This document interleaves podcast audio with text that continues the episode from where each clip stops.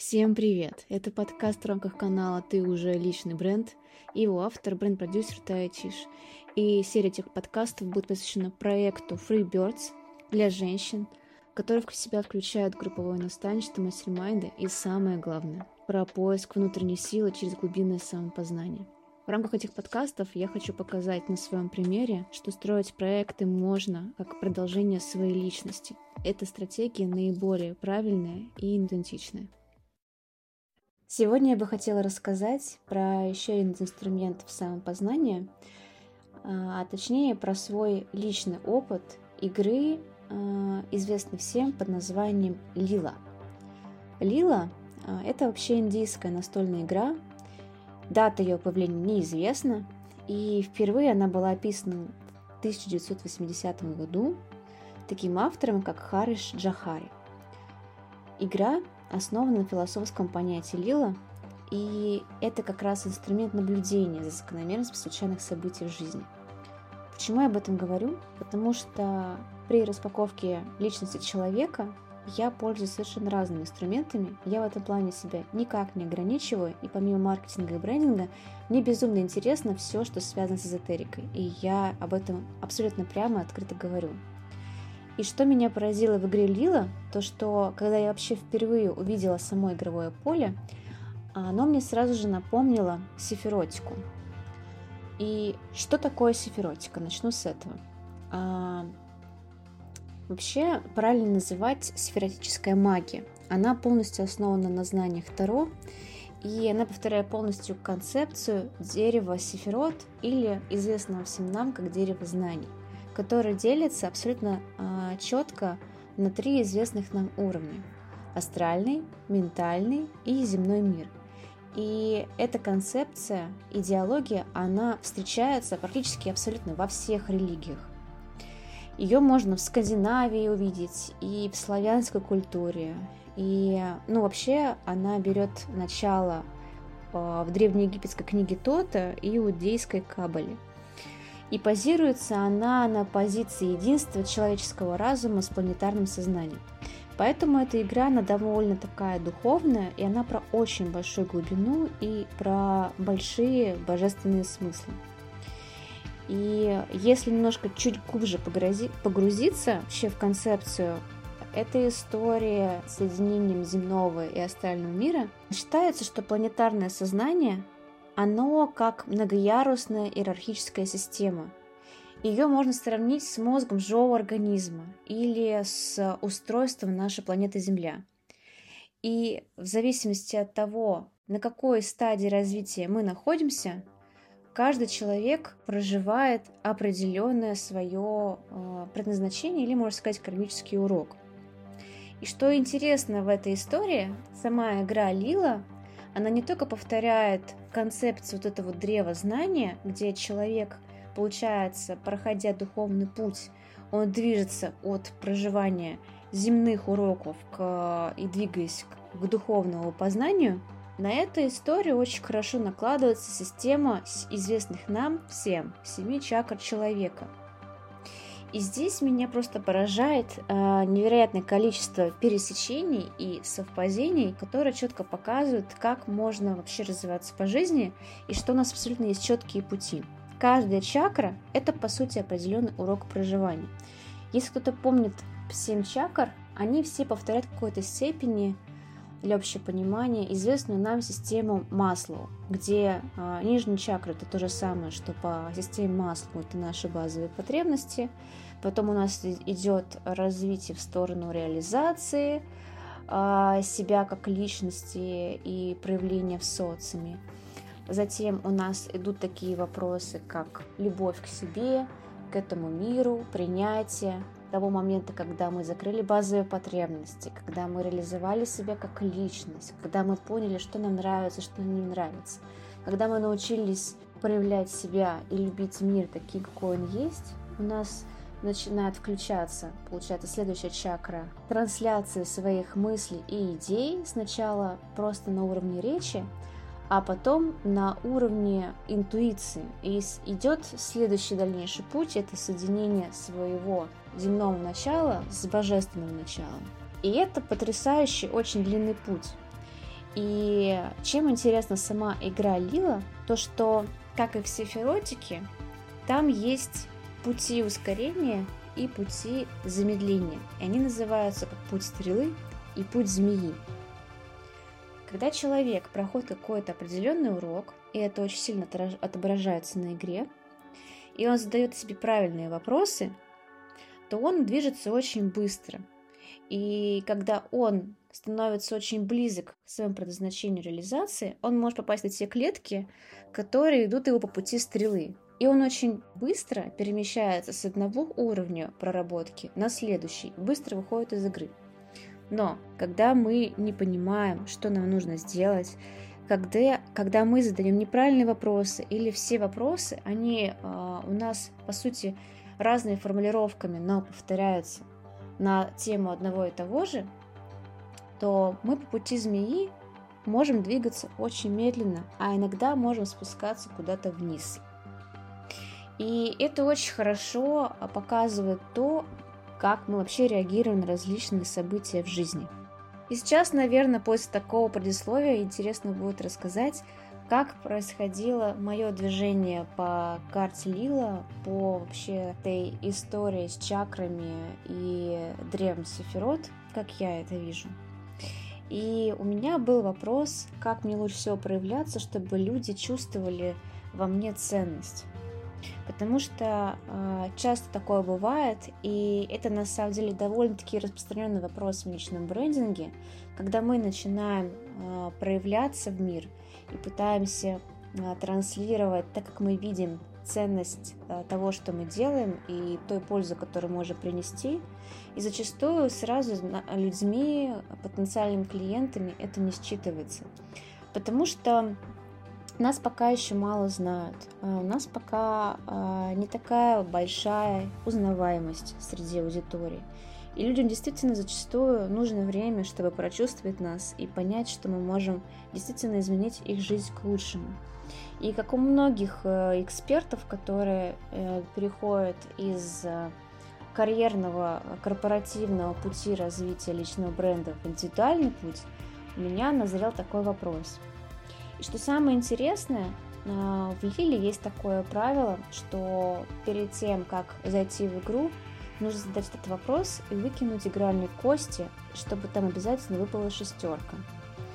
И мне было приятно осознавать, что когда я задала этот вопрос, э, у меня практически сразу же выпала максимальная цифра. У меня сначала вопрос был чуть-чуть сложнее. Он звучал как «Как мне лучше проявляться, чтобы люди меня чувствовали, доверяли и видели во мне ценность?» и выпала пятерка. Но когда я убрала лишнее и оставила, что как мне лучше проявлять, чтобы люди просто видели мне ценность, меня сразу же Лила пустила в игру. И дальше самое интересное. Очень важно правильно задавать вопросы. И они должны э, иметь в себе такую структуру, полу, наверное, абстрактную, но при этом э, имеющую э, дело к основного вопроса, который вы задали, и при этом не имеющего конкретного ответа «да» или «нет». Поэтому следующим моим вопросом было, что конкретно мне нужно делать, чтобы люди во мне видели ценность. И здесь начинается путь по первому ряду игры под названием «Основа бытия», который полностью э, является путем проживания уровня первой чакры Сватхистана, которая связана с по сути, с, э, ну, по маслу, с выживанием и закрытием базовых потребностей. Это все, что связано с нашими физическими желаниями, с реализацией нас на материи, э, какими-то физическими удовольствиями. И я так в общих чертах. Конкретно мне на ответ на вопрос выпала э, клетка под названием Майя. Она означает в иллюзия или видимость. Вообще Тут можно очень широко рассматривать это понятие в индийской философии. Но вообще это такая особая сила или энергия, которая и одновременно скрывает истинную природу мира, и в том числе обеспечивает его многообразие. И здесь было очень интересно узнать э, для меня, что для того, чтобы люди видели во мне ценность, очень важно просто научиться э, быть творцом своей жизни, проживать жизнь здесь, сейчас и состояние, и не фиксироваться на чем-то одном, а рассматривать жизнь как пространство а, различных вариантов, различных вероятных возможностей. Остановить внутренний диалог, больше работать с мышлением, с визуализацией и осознать, а, что каждый из нас это игрок в этой жизни. И почему я это говорю? Потому что удивительно то, как игра дает те ответы, которые я, по сути, уже проживала несколько лет. Что вы понимали, я очень много рефлексирую через э, писательство, и у меня в дневниках очень много различных заметок. И тему игры, э, и того, что каждый из нас в этой жизни это игрок, я описывала у себя в дневнике два года назад. У меня была целая заметка на эту тему. И история про остановку внутреннего диалога – это то, что я проживаю вообще последний год, и то, что, мы, что вообще вся наша жизнь – это пространство вариантов, и это напрямую связано в какой-то с квантовой физикой. Это все то, что я проживаю. Это еще раз подтверждает, по сути, то, что я ну, как бы иду правильным путем, и я прохожу именно через те осознания, через те инсайты, а, которые мне нужно идти. И эта история на самом деле про большое доверие себе, про прислушивание к внутренней интуиции и тому, что для вас важно. И поняв, что, в принципе, мое сознание верное, я начинаю двигаться дальше. И я задаю себе вопрос э, уже немножко по-другому. То здесь очень важно, ну, как я поняла, отталкиваться от тех ответов, которые ты получаешь. И раскручивая вот эту метафору игрока на игровом поле, я начала спрашивать, как мне научиться играть в эту жизнь и почувствовать себя настоящим игроком, а не бороться с этой жизнью. И здесь я попадаю уже на клетку 5, которая напрямую относится вот э, к самой ярко проявленной клетке первого ряда – под названием как раз та самая первая чакра или физический план, где я понимаю, что мой прямой путь – это через удовлетворение всех моих базовых материальных а, потребностей, через удовольствие, через умение радовать себя и через э, все, что связано с телом. Это на самом деле, почему я это рассказываю, потому что это действительно очень, очень женский путь. Даже вот те рекомендации, которые у меня были первые – про то, чтобы фиксироваться на состоянии, на моменте здесь, сейчас, отключить свой мозг, довериться пространству и представлять ту картинку мира, которую ты хочешь, и просто все это подкреплять работе с телом на уровне физики, на уровне, возможно, какого-то массажа, танцев и так далее, это может все что угодно. Это действительно такие достаточно универсальные советы для большинства женщин, которые работают. Но чем мне понравилась вот именно наша игра, то что мы здесь подкрепляли каждый вопрос еще подсказками через книги. У нас было около шести книг, и после каждого э, вопроса и расшифровки, то есть мы вытаскивали там случайную строчку, э, случайную книгу, и там был ответ. И в какой-то момент, по ходу этой игры, когда я уже вышла на свою траекторию окончательно, у меня везде вот ответом на каждый вопрос было, то есть из серии «Ты идешь правильным путем», здесь радость, здесь счастье, все прекрасно. И для меня как раз вот эти вот а, подсказки из книг, они были направляющими для того, чтобы задать следующий вопрос. И здесь для меня оказалось очень большим подсветом Вопрос про то, почему я выбираю не тех людей, а, с которыми у меня возникает равноценный обмен.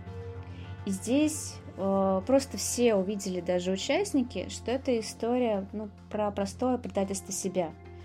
И это, опять же, э, то, что проживает каждый из нас, когда начинает проявляться, э, когда мы вроде бы в состоянии большого желания отдавания этому миру – а, в состоянии изобилия, на большой энергии. Нам так хочется вот как можно больше дать, а, доказать свою ценность, что мы такие классные, что мы можем помочь. И я просто понимаю, что это ну, абсолютно каждому знакомо, когда ты начинаешь работать с людьми, и тебе кажется, что вот я ему отдам вот все, что есть у меня, максимально помогу, и мне это условно воздастся. И здесь ты складываешься, э, сталкиваешься с суровой реальностью, а, об которой просто, ну, ударяется об стенку ваше эго. Когда ты понимаешь, что предавая себя даже во имя высшей цели, даже ради другого человека, ты не достигнешь тех целей, которые ты хочешь и тебя все равно жизнь, как и игра, и, как сказать, олицетворение этой жизни, она тебя возвращает в итоге к тому, что нужно любить себя, что нужно выставлять личные границы, что нужно каждый раз взвешивать, как будет лучше для тебя, за какую цену хочешь ты работать, на каких условиях ты хочешь работать, а, приносит ли тебе это радость, приносит ли тебе удовольствие. Работать с теми, с кем у тебя будет действительно равноценный а, обмен, кто тебя будет ценить, а никому ты просто хочешь помочь. У меня такая была интересная фраза из книги, что люди, которые потрачат на чужих раньше, у них нет семьи и дома. И я понимаю, что я очень большое количество э, раз, наверное, у меня было достаточно много попыток э, в поисках какой-то своей целевой аудитории, своего клиента. Я часто ошибалась и работала с людьми не на тех условиях, на которых мне было комфортно. Э, то есть и здесь, несмотря на то, что у меня в дальнейшем по моему личному такому кармическому пути есть такой элемент, как благотворительность, мне казалось, что я поступаю правильно. Э, я себя очень много разбирала через различные системы, и везде было очень много указаний, и, и эта игра лила мне очередной раз подсветила, что мой духовный путь идет действительно через добродетель, через благотворительность, а, через отдавание людям, через, а, ну, то есть на благо их, да, через а, помощь и сострадание. Но просто моя ключевая ошибка была в том, что я зацикливаясь на вот этой своей какой-то духовной задаче, я забываю о себе. И я все это рассказываю для того, чтобы э, вы тоже задумались о том, а, как часто вы предаете себя ради своих духовных целей. Потому что как и по этому пути, так и по пути Маслоу, вы все равно должны быть у себя на первом месте. Это история про здоровый эгоизм. И мы не можем помочь человеку когда мы уже просто на грани какого-то энергетического дефицита. Мы можем помогать людям только из состояния изобилия. И, увы, мы должны научиться выстраивать условия работы таким образом, чтобы было комфортно и вам, как специалисту, и чтобы у вас было достаточное количество энергии и ресурсов, чтобы вы без ухода в минус действительно могли там, на высшем уровне помочь, как хотели этому человеку. Потому что когда начинается работа, вот, э, там, допустим, ну, часто говорят, что возьмите клиента бесплатно, чтобы у вас был кейс. А, или там, не знаю, сделайте со скид какую-то работу, а, чтобы вам дали отзыв. Так вот, эта история на самом деле очень... Э, не буду, ладно, это приводить какую-то общую историю, но она не у всех работает. А, зачастую она работает вообще в обратную сторону, и она больше, наверное, про какой-то человеческий опыт общения с людьми, и а, чем про реально какие-то отзывы и кейсы. Потому что только когда человек вас искренне ценит, искренне ваш вклад и вашу работу, и когда между вами происходит действительно какой-то равноценный обмен, то только тогда человек видит ценность, и он реально вкладывается в этот результат, и он реально старается, и реально мечтает стать вашим кейсом. Пока человек не мечтает стать вашим кейсом, он им не станет пока у него нет такой цели. То есть вы должны в первую очередь быть ценны. Это, наверное, самый главный вывод, который я сделала, который э, я понимаю, что проживая сама, тот опыт, которым я должна поделиться с людьми, с которыми работаю. Предательство себя просто э, запрещено, когда вы работаете с другими людьми потому что вы э, не башмаки ремонтируете, вы делитесь своей энергией, своим интеллектуальным трудом, и вы должны быть в ресурсе, однозначно. И когда я поняла, что в первую очередь должна ставить себя на первое место, э, у меня все равно стали возникать сомнения, что иногда я неправильно выбираю своих людей. Несмотря на то, что я иду на внутренний отклик, да, то есть я делаю там разбор, диагностику, анализирую. А бывает такое, что некоторыми людьми мы очень сильно вдохновляемся, и мы прям очень хотим сильно им помочь. И даже если мы сначала поставляем какие-то условия личной границы, из-за того, что мы очень сильно вдохновляемся человеком, мы иногда можем про них забыть. А, и здесь очень интересная история открылась, когда я задала вопрос, как мне научиться выбирать своих людей, с которыми у нас у меня будет вот этот кайф, драйв и э, взаимное вот это равноценное отношение друг к другу. И здесь я столкнулась а, с таким пороком, который, возможно, будет очень много кому известен, под названием м, зависть и тщеславие. Ну, еще здесь можно много синонимов привести, как алчность, например. То есть я, это две клетки, по которым я ходила. Если коротко, тщеславие, ну, зависть, алчность, пожалуй. И э, несмотря на то, что в этом состоянии обычно находятся люди, которые обладают большой мудростью и умеют то есть, правильно ценить ситуацию, э, наступает такой очень важный урок под названием, что я заслуживаю того же, что имеют или желают эти люди. И, возможно, э, вы замечали за собой такое, что когда вы работаете с какими-то людьми, вы настолько им желаете успеха, что это похоже на то, как будто вы желаете успеха, по сути, самим себе. И когда ваши клиенты там становятся успешными в каких-то вопросах, они там достигают каких-то своих целей, вы, с одной стороны, радуетесь за них, но одновременно с этим вы им немножко завидуете что э, вы бы тоже хотели, э, чтобы вас ценили так, как вы цените этого человека. Потому что э, это такая тонкая игра, когда мы проецируем на человека тот уровень веры в него и доверия, который на самом деле хотели чтобы, э, испытывать по отношению к себе. То есть здесь идет работа на таком условии, что я отношусь к человеку так, как я бы хотела, чтобы относились ко мне.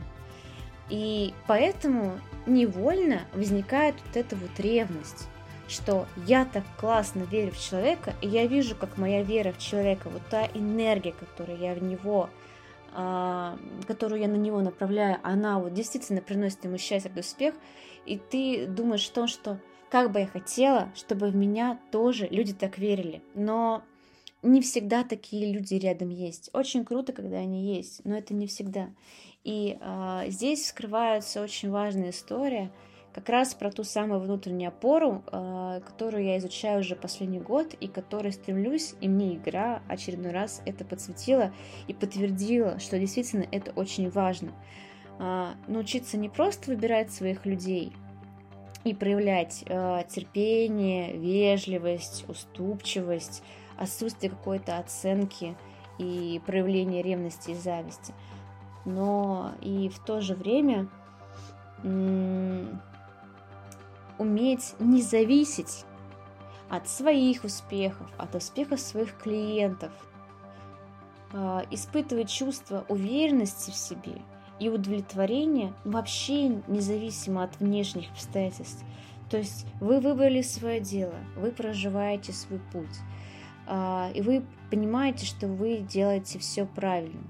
И рано или поздно, то есть э, вы знаете, что это приведет вас к даже не то, что определенным путь, э, э, результатом. Я очень часто говорю, что к жизни нужно относиться как к пути, как к путешествию.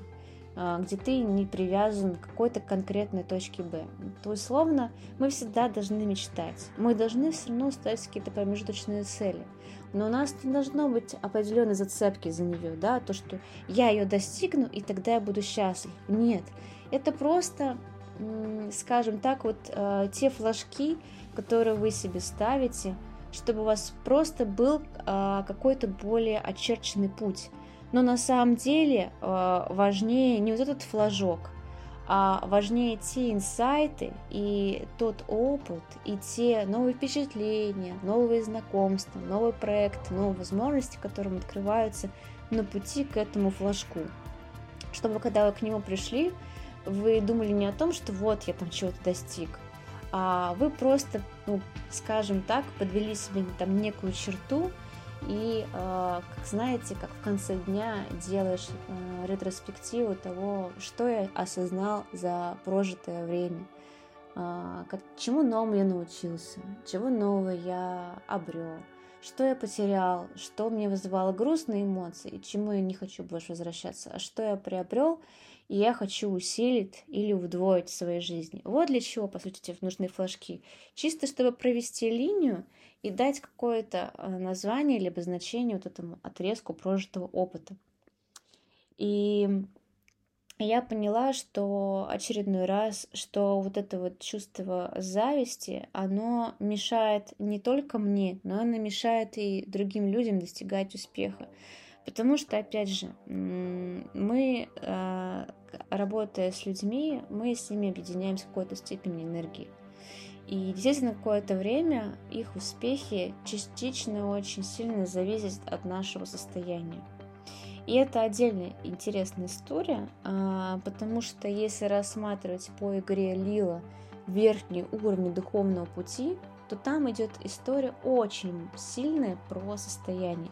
То есть, если поначалу на уровне первых трех чакр, да, которые связаны с материальным миром, то есть мы э, проживаем жизнь через там при, внутренние проработки, там, при, через работу со своими пороками, через преодоление себя, э, через работу с какими-то соблазнами, ну, абсолютно земными штуками, то на верхнем уровне и уже и работают немножко другие законы, где наше влияние на мир, оно происходит не через наши материальные действия, а именно через наши мысли, через наши ощущения, через то состояние, которое мы транслируем в мир – и поэтому мы проживаем вот эти вот земные уроки просто, чтобы больше не испытывать к ним никакой э, зацепки и стать полностью неуязвимыми от них, чтобы прийти вот к этому э, состоянию благости, уже из которого мы транслируем определенные вещи.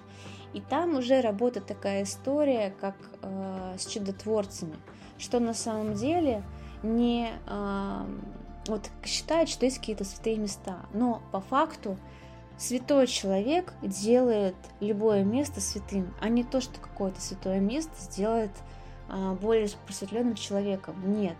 Настоящий чудотворец, а, независимо от того, что он говорит, если он находится вот в этом а, определенном позитивном состоянии, на чистоте, безусловно, любви, то он тут же меняет пространство вокруг себя и состояние человека. И я понимаю, что когда я на первое место ставлю себя, когда я работаю со своим состоянием, когда я испытываю а, чувство безусловной любви, и я именно это состояние транслирую а, в работе с людьми, у них тогда происходят чудеса и волшебство.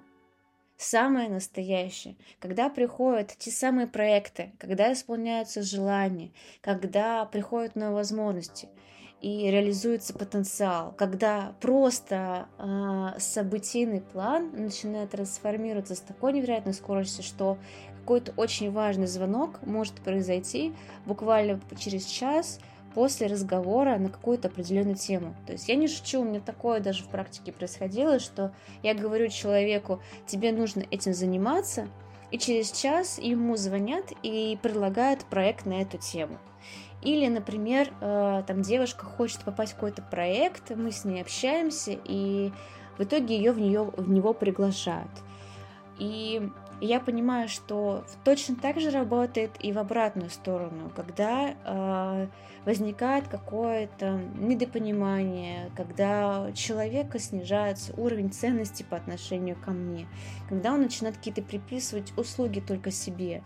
И когда я начинаю чувствовать себя некомфортно в этой коммуникации, и мое состояние в работе с человеком меняется, и у нас, то есть, принципе, то есть начинается совершенно другой уровень взаимодействия, происходит откат. все эти возможности, которые приходили, они уходят куда-то на второй план. Резко все перестает получаться и так далее. И я понимаю, что эта вся история, она действительно существует. И что все а, те триггеры, теневые паттерны, которые у нас ну, проис... ну, которые есть в нашей жизни, которые вызывают у нас какие-то острые эмоции, острые чувства. У каждого они абсолютно свои. Они в первую очередь нужны нам не для того, чтобы мы почувствовали себя какими-то не такими, а, какими-то плохими, там, недостойными, а, что нам а, рано работать с людьми. Нет. Они нам помогают в том числе на самом деле помогать другим людям, потому что преодолевая огромное количество людей проживает абсолютно то же самое. Я про это очень часто говорю. И я понимаю, что проживая каждый какой-то новый триггер или теневой паттерн, я нахожу новое решение, как я могу помочь людям справиться с ним. Потому что любой мой прожитый опыт – это значит тот опыт, который нужен клиентам, которые обращаются ко мне. И я каждый раз убеждаюсь, что ко мне люди приходят абсолютно, совершенно вот с теми же страхами, с теми же переживаниями, которыми проживала я. И это поразительно, что как только я полностью прожила какое-то чувство или какое-то эмоция, даже если мне пришлось это пережить несколько раз, человек приходит абсолютно с теми же самыми эмоциями, и у меня уже есть решение для него, как это можно исправить. И здесь э, действительно дальше происходит магия. Когда я начала вот просто понимать, что мне нужно делать, и я начала задавать игре вопросы, а, как условно следующие шаги, которые я вижу, которые мне нужно сделать, у меня сразу начался скоростной путь стрелы. И на каждый мой вопрос мне выпадала позитивная клетка. Например, самая большая моя точка роста, которую я нашла, это уход э, в творчество. Я задала себе вопрос, смогу ли я достичь своих целей, если я буду дополнительно проявляться через музыку э, и песни. Мне выпала клетка радость, чувство полного глубокого удовлетворения – и э, соединение с этим миром на уровне чувств и освобождение от любых фантазий. Потом я начинаю спрашивать, какой мой следующий шаг. И мне начинает говорить игра, что следующий шаг это та самая благотворительность, то мое самое духовное предназначение, про которое я уже знала, к которому я понимаю, что нужно прийти. Но в чем парадокс? То есть я сначала знала, что это просто, в принципе, моя задача, но игра мне конкретно показала, что я должна к этому шагу прийти все равно сначала, преодолев вот те самые земные пороки, обретя саму себя, любовь к себе и сначала реализовавшись через творчество и через свои таланты, а потом уже из состояния изобилия я могу заниматься этой добродетелью и могу уже помогать людям из совершенно нового состояния, состояния изобилия. И дальше там уже идет э, более духовный путь. Я на нем не буду останавливаться. Он идет дальше очень быстро, и там все сводится, как раз, кстати, там подтвердилась тема в том числе с наставничеством и с ролью учителя. И я поняла, что дальше как бы жизнь развивается таким образом, что когда ты проходишь этот вот земной путь и приходишь к какому-то своему духовному предназначению, Дальше ты уже как бы сам от сердца, от внутреннего отклика понимаешь, как тебе нужно двигаться, и у тебя, в принципе, пропадают какие-либо вопросы, а что тебе нужно делать. Потому что, ну, у тебя просто появляется вот это вот истинное ясное знание того, какие шаги тебе нужно предпринимать, чтобы полностью себя реализовывать и свое предназначение. И это подкаст был на самом деле даже не про игру, а про тот жизненный путь, который проходит каждый человек на пути своего проявления. И кажется, что личный бренд – это про то, чтобы упаковать себя, оформить аккаунт, там, выявить свой фирменный стиль. Но на самом деле для меня лично это очень глубокая история в целом про жизнь, про распаковку себя, своих сильных и слабых сторон и про проявление своей истинной уникальности и соединение с самим собой. И часто это именно про проживание а, тех самых уроков, которые тебе нужно пройти. И поэтому в какой-то момент пришла к тому, что проработку личного бренда нужно поделить на определенные блоки. И у меня это сформировалось как в пять отдельных слоев. Первый из которых это самопознание и состояние, которым то есть я уделила очень большое количество времени в этом подкасте. А, и когда человек уже проработает все свои вот эти вот уроки, когда он обретает себя, он понимает, в чем его уникальность, в чем его сильная сторона, в чем его слабость, он, когда он принимает полностью себя и свой путь, и он понимает свое предназначение, к чему нужно идти, и потом уже э, начинает работать со своим состоянием, чтобы э, более плавно проходить этот путь, тогда уже я понимаю, можно говорить о какой-то внешней упаковке и материализации э, э, своей уникальности, э, чтобы проявить ее в мир. Потому что ключевая проблема, почему многие бизнесы или многие люди остаются неузнаваемыми, потому что они вот сталкиваются вот элементарно вот с этими непрожитыми уроками. Мы можем сделать там классную э, бизнес-модель продвижения, но если человек э, не прожил внутри себя какие-то важные истории, он просто об них сразу спотыкнется, и вся эта прекрасная бизнес-идея и бренд-стратегия, она так и останется лежать на уровне презентации в папке под названием «Личный бренд». Э, и здесь я поняла, что когда человек уже действительно морально готов, вот тогда у него происходит резкий рост. Как в этой игре это называется путь стрелы. И это тот самый ответ э, на вопрос, почему кто-то взлетает, а кто-то двигается очень-очень медленно, как, вот это, как по пути змеи, очень медленно и плавно э, проживает свой путь.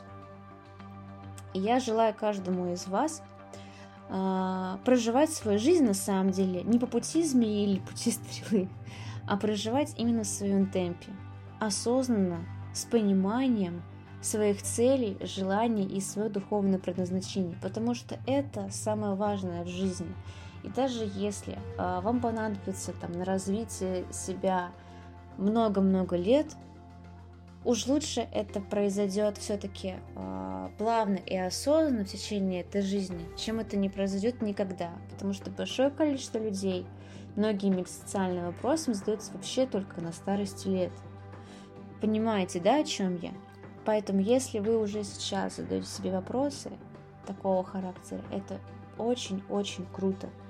И э, если э, мой подкаст заставил вас задуматься о таких вопросах, как а в чем мое предназначение, а в чем мои настоящие э, уроки жизни, а что меня триггерит, а что меня злит, а что действительно мне мешает развиваться и достигать своих целей, исполнять свои желания – я приглашаю вас в этот прекрасный путь под названием самопознание и обретение себя.